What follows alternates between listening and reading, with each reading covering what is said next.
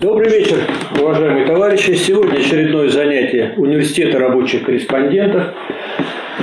Так, тема занятия – опыт продвижения проекта коллективного договора. Ведет занятие член профсоюза докеров России Михаил Беляев. Пожалуйста. А, добрый день, дорогие товарищи. Свое выступление хотел бы начать с того, чтобы напомнить о себе, кто я такой, и вообще имели право выступать на этой сцене. Вот. Эм, я докер-механизатор, можно так сказать, в отставке. На сегодняшний день э, нахожусь, э, так скажем, на пенсии, получив профессиональное заболевание. Вот, и уже больше, наверное, 10 лет, э, так скажем, покинул ряды активных докеров. То есть не работаю в порту, но вот опыт, который имеется у меня, вот, я думаю, что будет интересен и полезно, полезен э, многим.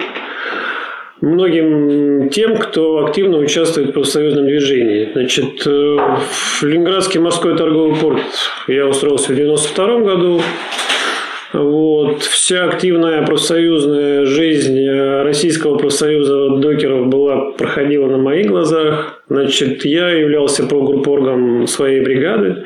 Вот, достаточно долгое длительное время был заместителем а, председателя забастовочного комитета в период проведения забастовочных действий в Санкт-Петербургском морском торговом порту в первой стивидорной компании. Ну, а в, уже, так скажем, и несколько лет э, я возглавлял цеховую организацию в Ленинградском морском торговом порту. Но это так вкратце, чтобы было понятно, так скажем, кто я такой и имею ли какое-то отношение. Да, имею практическое отношение к тем событиям, которые происходили в Ленинградском морском торговом порту.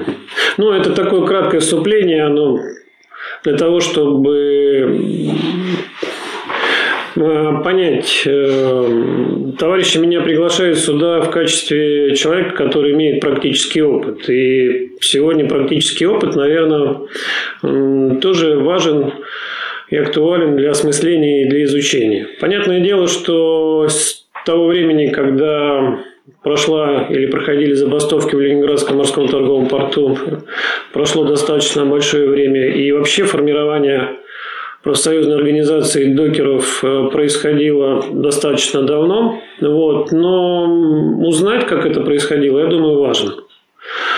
Значит, э, если вспомнить, то Э, профсоюз докеров организован был в 1992 ну, году, и он как бы сформирован был на базе, так скажем, фундаментом являлся то, что в то время как раз неспокойная и бурная как раз происходила такая реформация, вот, э, тихая контрреволюция, контрреволюция, да, и вот, мы плавно переходили от социалистического к капиталистическому укладу, и э, Среди нас э, было достаточно большое количество докеров, которые это осознали и понимали, и предприняли шаги к тому, чтобы организовать независимый профсоюз, потому что понимали, что впереди времена будут непростые.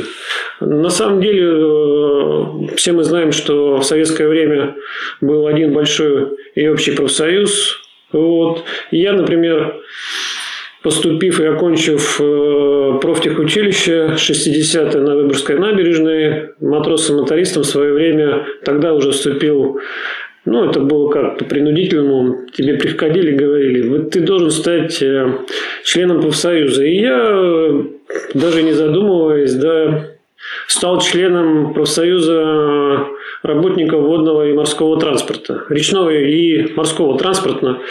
Вот. Поэтому корочка у меня была вот, с фотографией с членскими взносами. А когда я пришел в порт, то в 92 году, как раз в период э, становления профсоюза докеров, Вот. И находясь на обучении в учебном комбинате, к нам пришел а, представитель э, второго района, как, э, вот, и сказал, ребята, у нас организовывается профсоюз, и я думаю, что каждый из вас должен в этот профсоюз вступить, и ни у кого тогда даже и мысли не было, все едино, как скажем, не единогласно, а все стройными рядами влились э, в только организованный профсоюз докеров. Итак, э, на базе общероссийского профсоюза вот, в ЦСПС э, организовался тогда наш профсоюз. Ну, с чем еще были связаны тогда на тот момент э, необходимость э, создания своего профсоюза? Это то, что действующие на тот момент, э, а тогда на каждом предприятии существовали коллективные договора на каждом предприятии, то тот коллективный договор, который был, он не полностью отражал интересы докеров, да, то есть там можно тогда не было ограничения по физической нагрузке на докеров, и докеры за смену перекладывали ручного груза, ну, огромное количество, превышающее допустимые физические нормы. И тогда вот инициативная группа предложила внести изменения. В рамках существующего профсоюза у нас не получалось, и тогда вот и было принято решение. Вот э, сформировался профсоюз, э, и до определенного момента в, на предприятии действовал общий коллективный договор, но с внесенными туда поправками. Когда организовался профсоюз, вышла инициативная группа, был на этой же базе сформирован свой коллективный договор, вышли с инициативой проведения коллективных переговоров, и тогда это все делалось как-то так по инерции. Понятное дело, что директорами и руководителями предприятий все оставались еще те же самые люди, которые вышли из, скажем, вот, того времени. Ну, им не составило труда этот коллективный договор э, подписать. Вот. Итак, э, профсоюза докеров появился тогда на тот момент э, свой коллективный договор и уже, так скажем, организовал, был так сформирован тот фундамент, на который можно было опереться профсоюзной организации. И вот мы с этим, так скажем, и э, дальше начали движение вот, э, как профсоюзная организация. Впоследствии если вернуться к тому как бы, опыту да, продвижения коллективного договора, впоследствии, понятное дело, что все течет, все меняется, и возникли необходимости внесения изменений в коллективный договор. Вот. Понятное дело, что возникли вопросы с тем, что в стране появилось такое понятие, как инфляция, появились э, появился тот момент, когда твоя заработная плата начала резко-резко понижаться, и работодатель, ну, понятное дело, не заинтересован был в повышении. И вот э, у нас, как у работников, стали возникать э, законные требования к администрации к тому, чтобы э, поднять уровень заработной платы. Ну, к тому, что необходимо было внесение поправок в коллективный договор. Ну вот и тогда, можно сказать, э, был э, проект нового коллективного договора сформирован. И необходимо было провести среди работников, э, так скажем, определенную работу с ознакомлением новым коллективным договором. Это я к опыту, к опыту продвижения. Ну, понятное дело, что ты не подойдешь э, каждому докеру или не расскажешь э, о всех прелестях нового коллективного договора. Тогда наша профсоюзная организация, она вот, активно сотрудничала, сотрудничала с фондом рабочей академии, и при фонде рабочей академии э, была редакция, которая регулярно издавала газеты и за рабочее дело, и «Правда «Народной правды», «Труда». Вот. И было принято решение о том, чтобы на, сделать можно так сказать, свою газету, и она имела название «Докер», но это была как бы не своя газета, а спецвыпуски газеты «За рабочее дело» под названием «Докер». И вот э, огромный вклад э, в продвижение нового коллективного договора внесло э, внесла как раз-таки ну, вот помощь Фонда рабочей академии именно тем, что вот в этой газете были э, напечатаны проекты, и уже с, то есть сказать, это не то, что упростило, но это был определенный путь для того, чтобы довести до работника информацию. То есть каждое подразделение приходили про группорги и не распространяли. Тогда ну, достаточно были большие объемы, э, тираж, вернее, когда мы эту газеты распространяли на предприятии.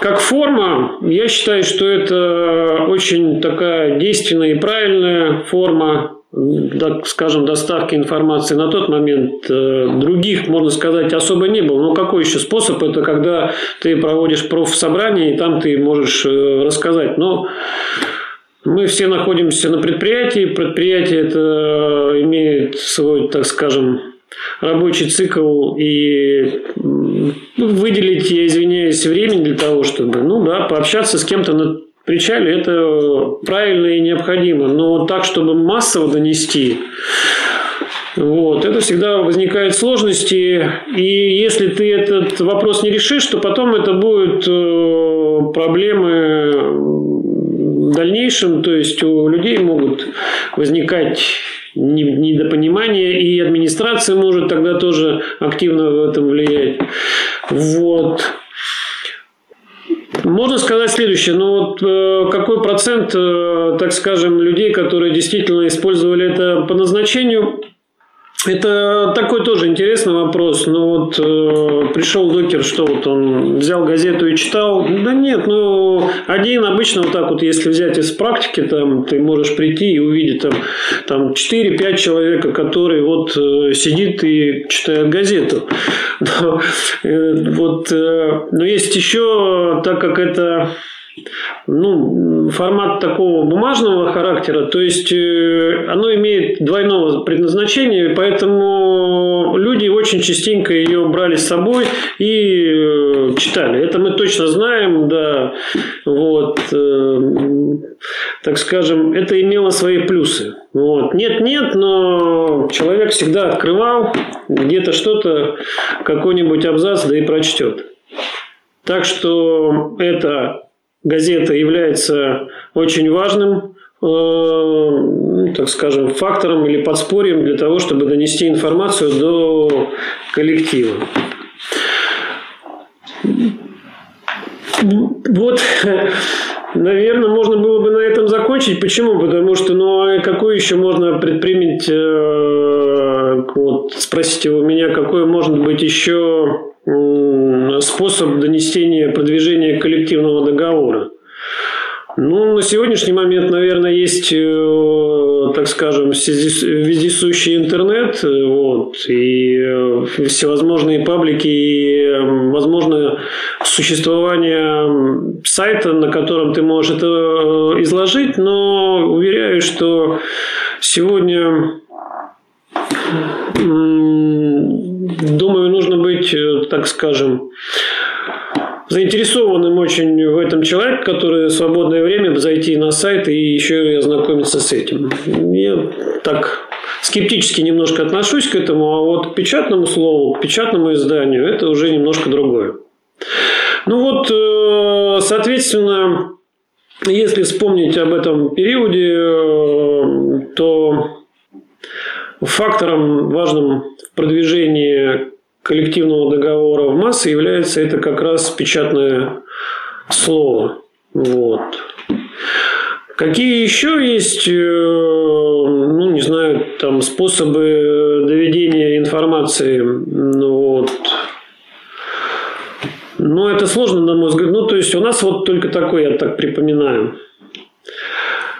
А, Вообще, на сегодняшний момент, э, если опять-таки вернуться к опыту, э, понятное дело, что, эм, ну как, немножко шаг назад сделать, да, понятное дело, что продвижение коллективного договора, наверное, возможно лишь только при наличии коллективного договора. Вот.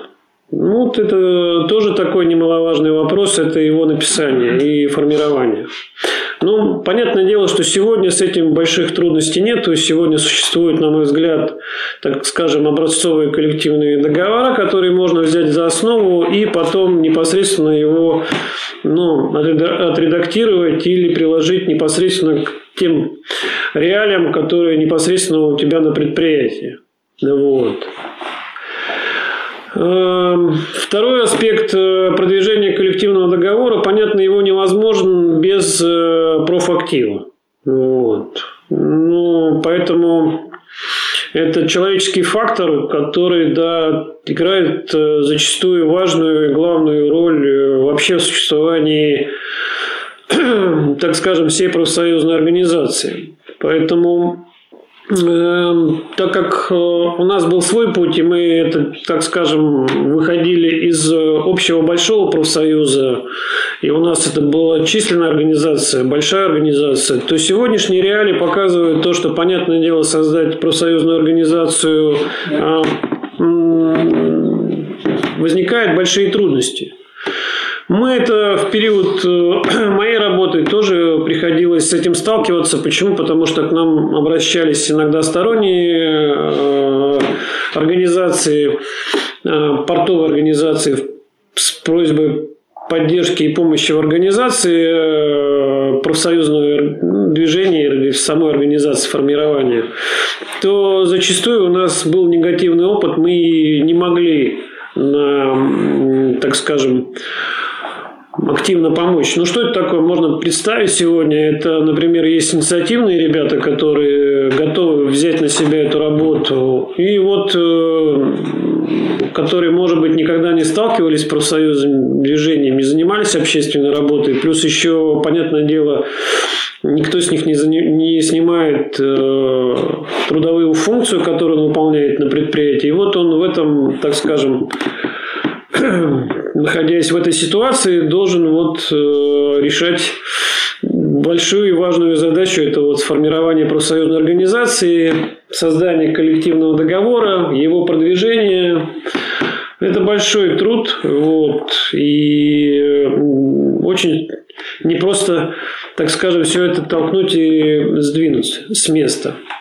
Ну вот э, у нас наш печальный опыт говорит о том, что когда администрация узнает, что есть э, такие зачинщики, она их быстренько вычисляет и обычно дело увольняет. Ты можешь потом долго достаточно время с этим с э, предприятием судиться, потому что зачастую всегда администрация незаконно увольняет работников. Ты можешь потом восстановиться, но на это обычно уходит один, там бывает и два года. У нас, например, был случай, когда восстановились э, по-моему, через год, если даже не больше, получили достаточно большую компенсацию, но честно сказали, признали, что за этот период нашлась другая работа, и они больше ну, не вернулись на предприятие и так скажем, был у нас такой плачевный опыт.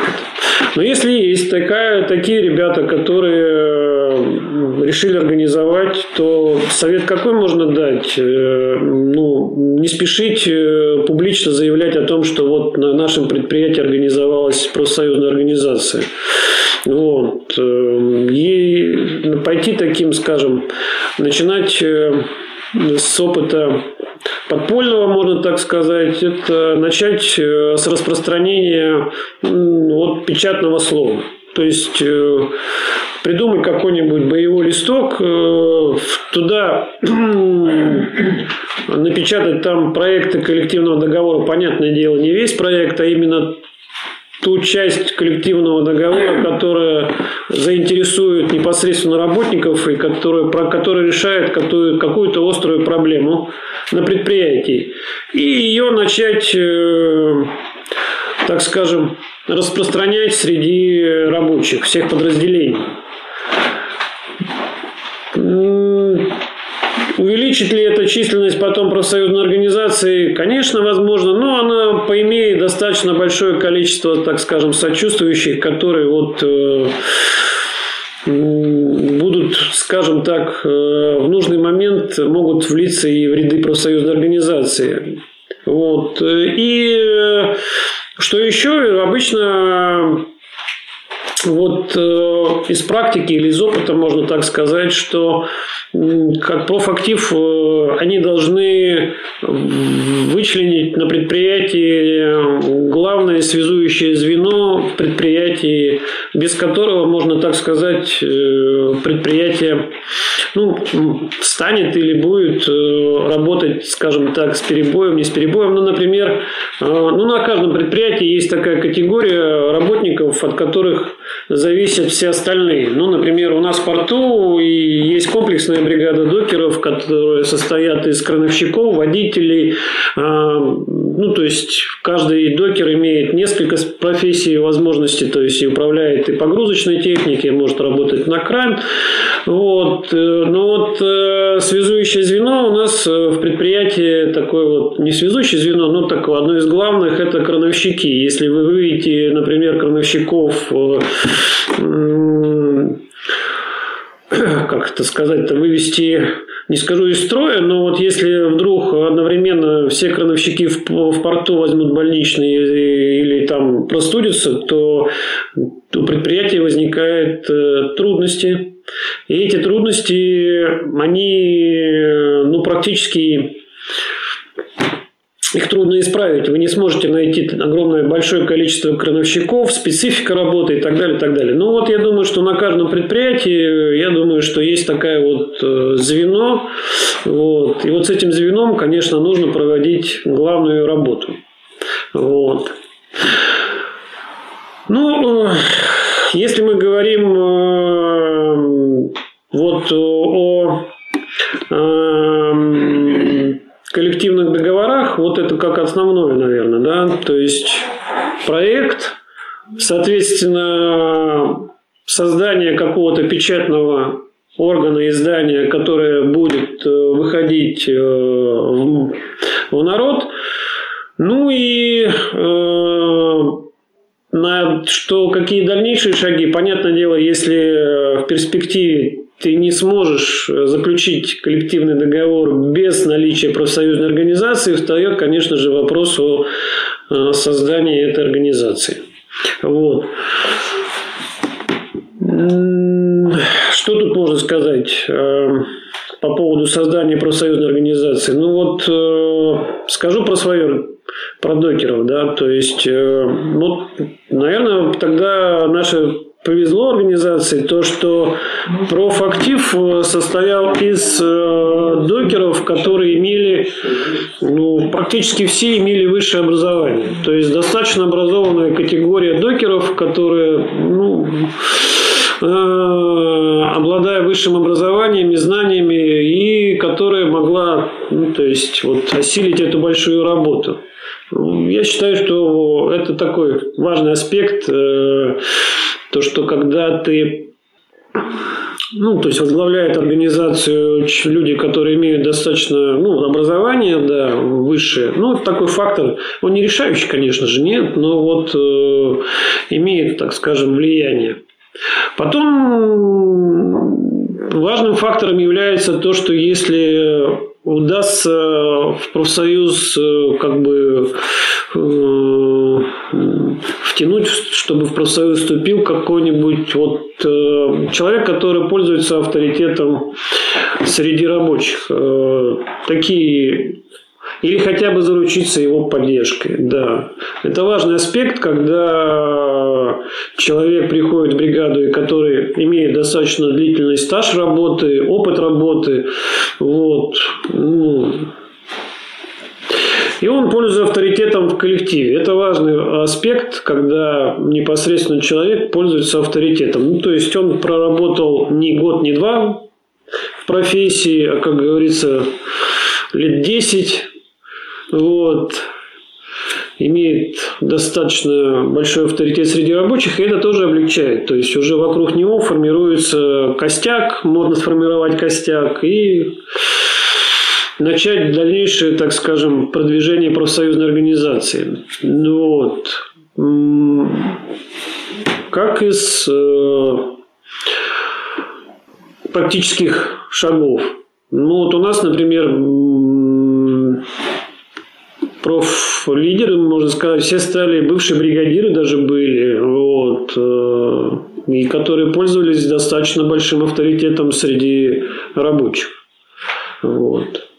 Дальше, когда, понятное дело, когда вы только формируетесь как профсоюзная организация, вы должны э, иметь э, поддержку. В каком плане? И юридическую, и так скажем, профессиональную. Вот. Э, то есть, если в вашем регионе существует еще какая-то большая ну, профсоюзная организация э, объединение профсоюзное, то имеет возможность, э, имеет смысл, вернее, с ними пообщаться и, может быть, как-то туда, в эту структуру тоже присоединиться.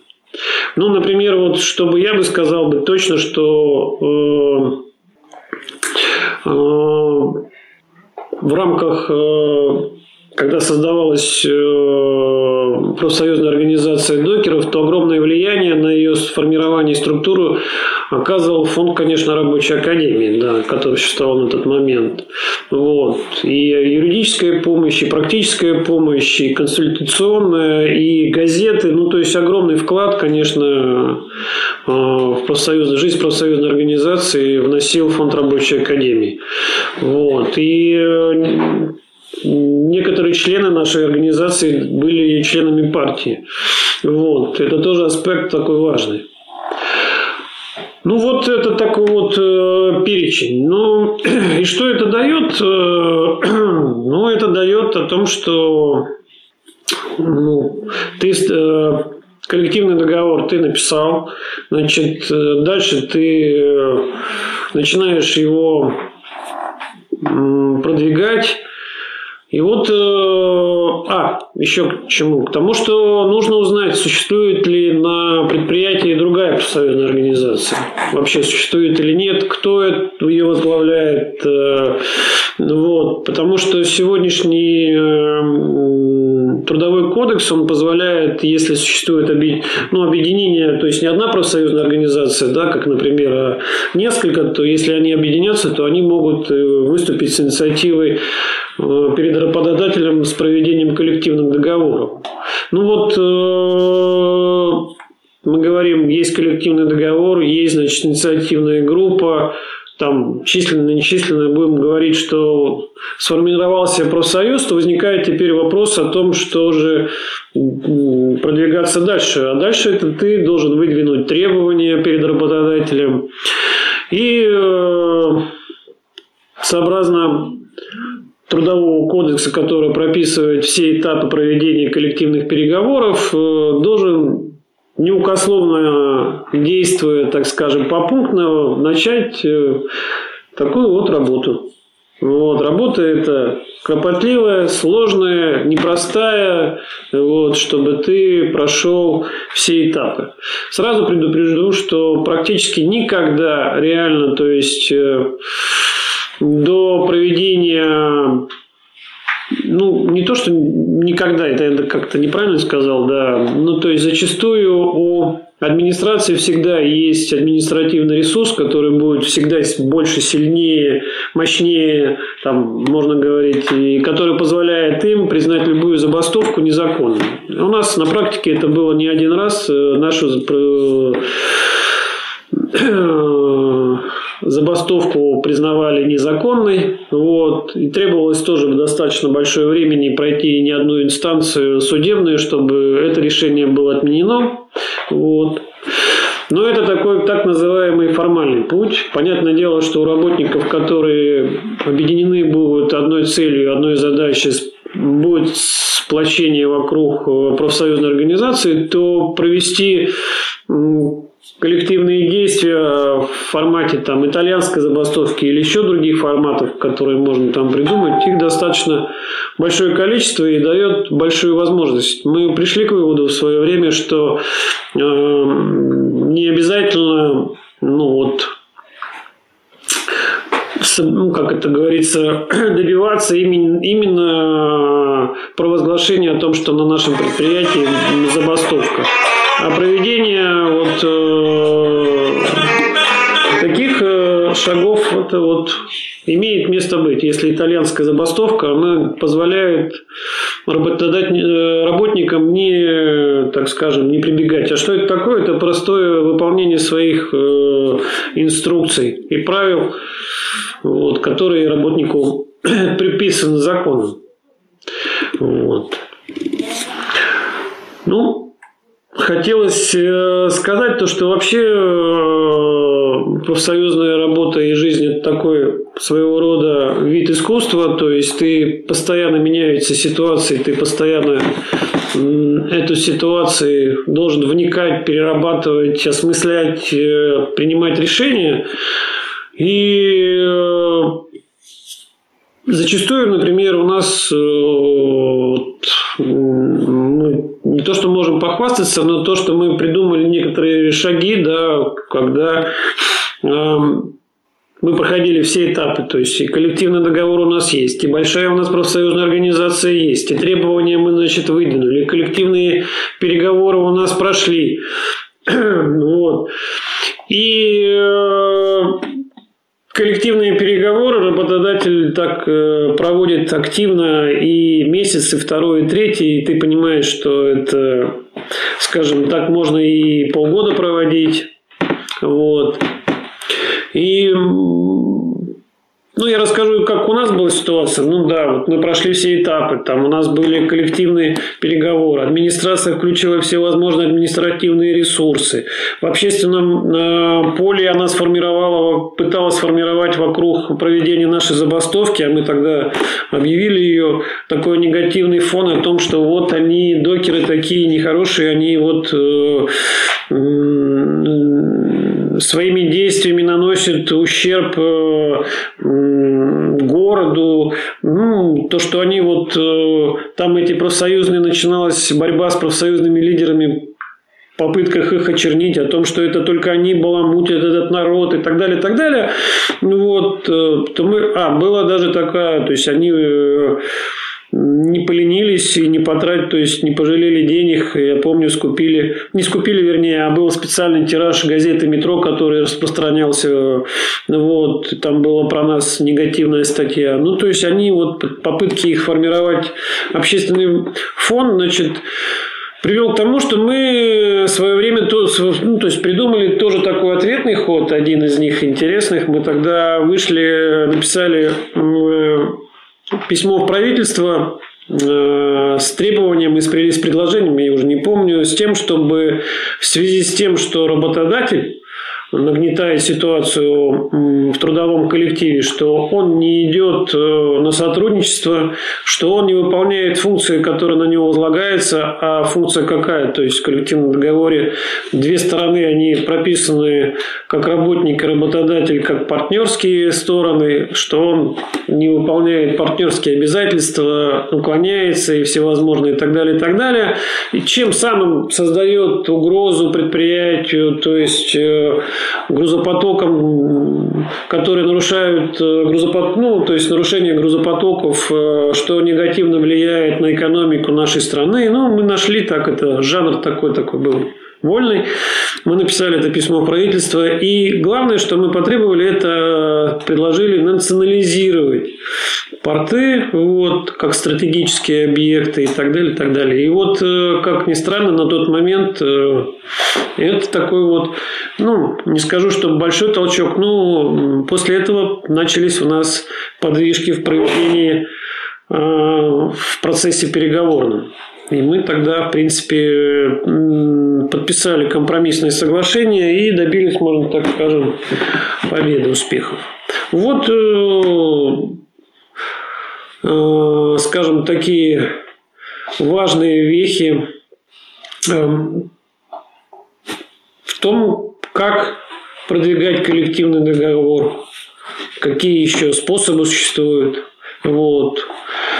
Ну, сложный, в общем, такой вот. Э, тот опыт, который я рассказывал, конечно же, он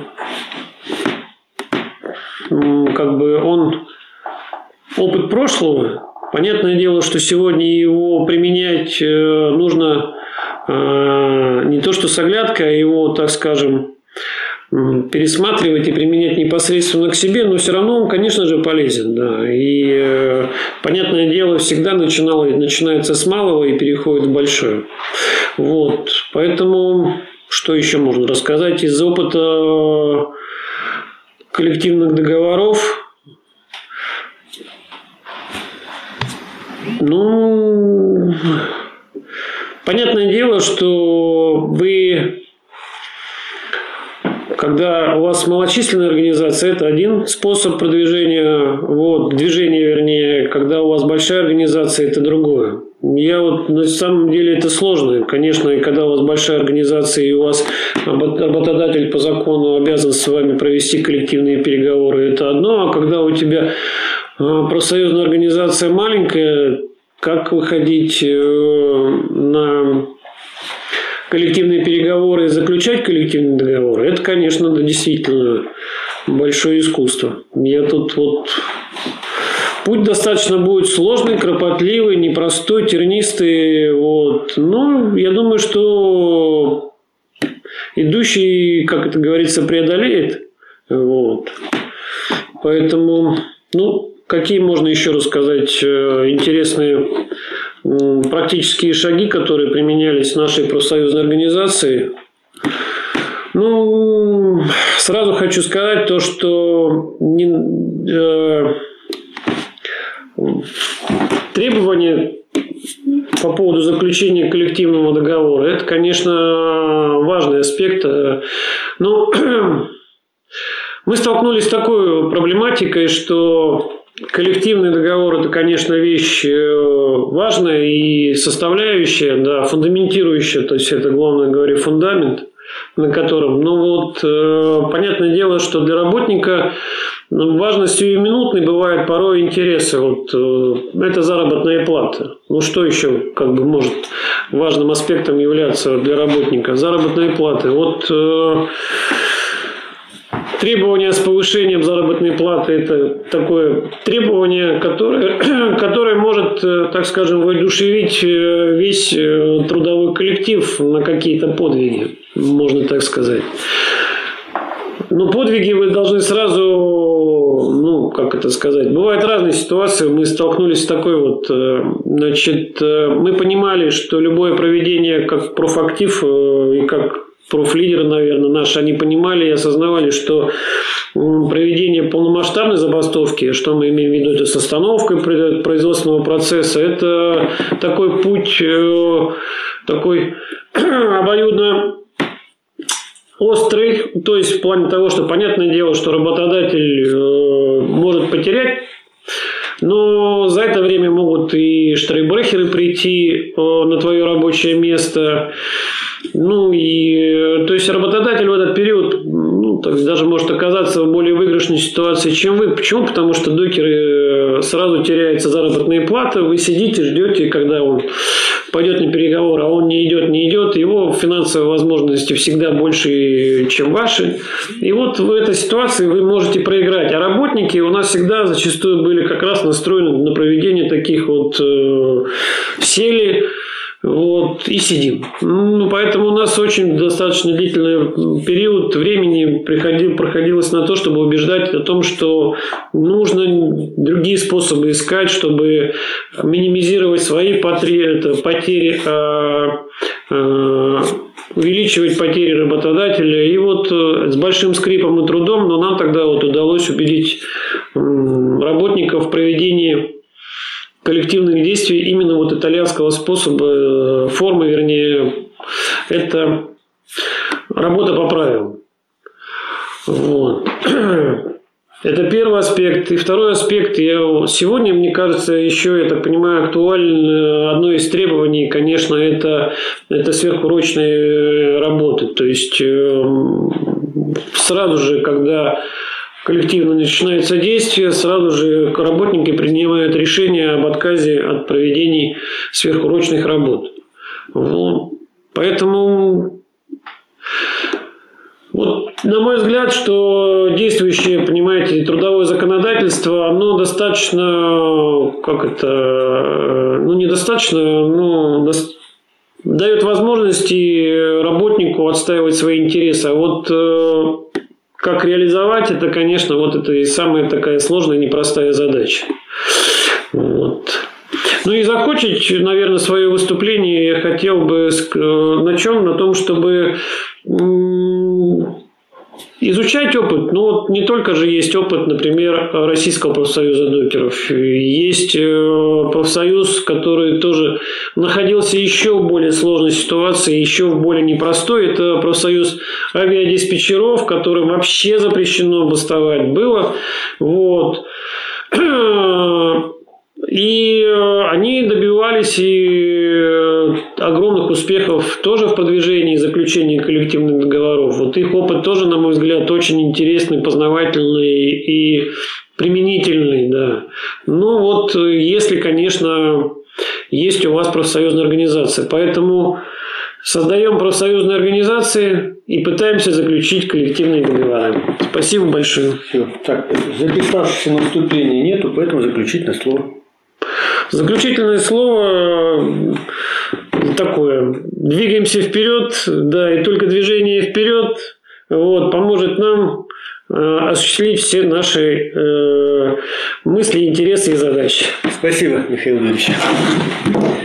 Так, значит, встречаемся мы. У нас последнее занятие 5 мая. Тема у нас интересная. Борьба с фальсификацией истории коммунистического движения. Андрей Николаевич Захаров.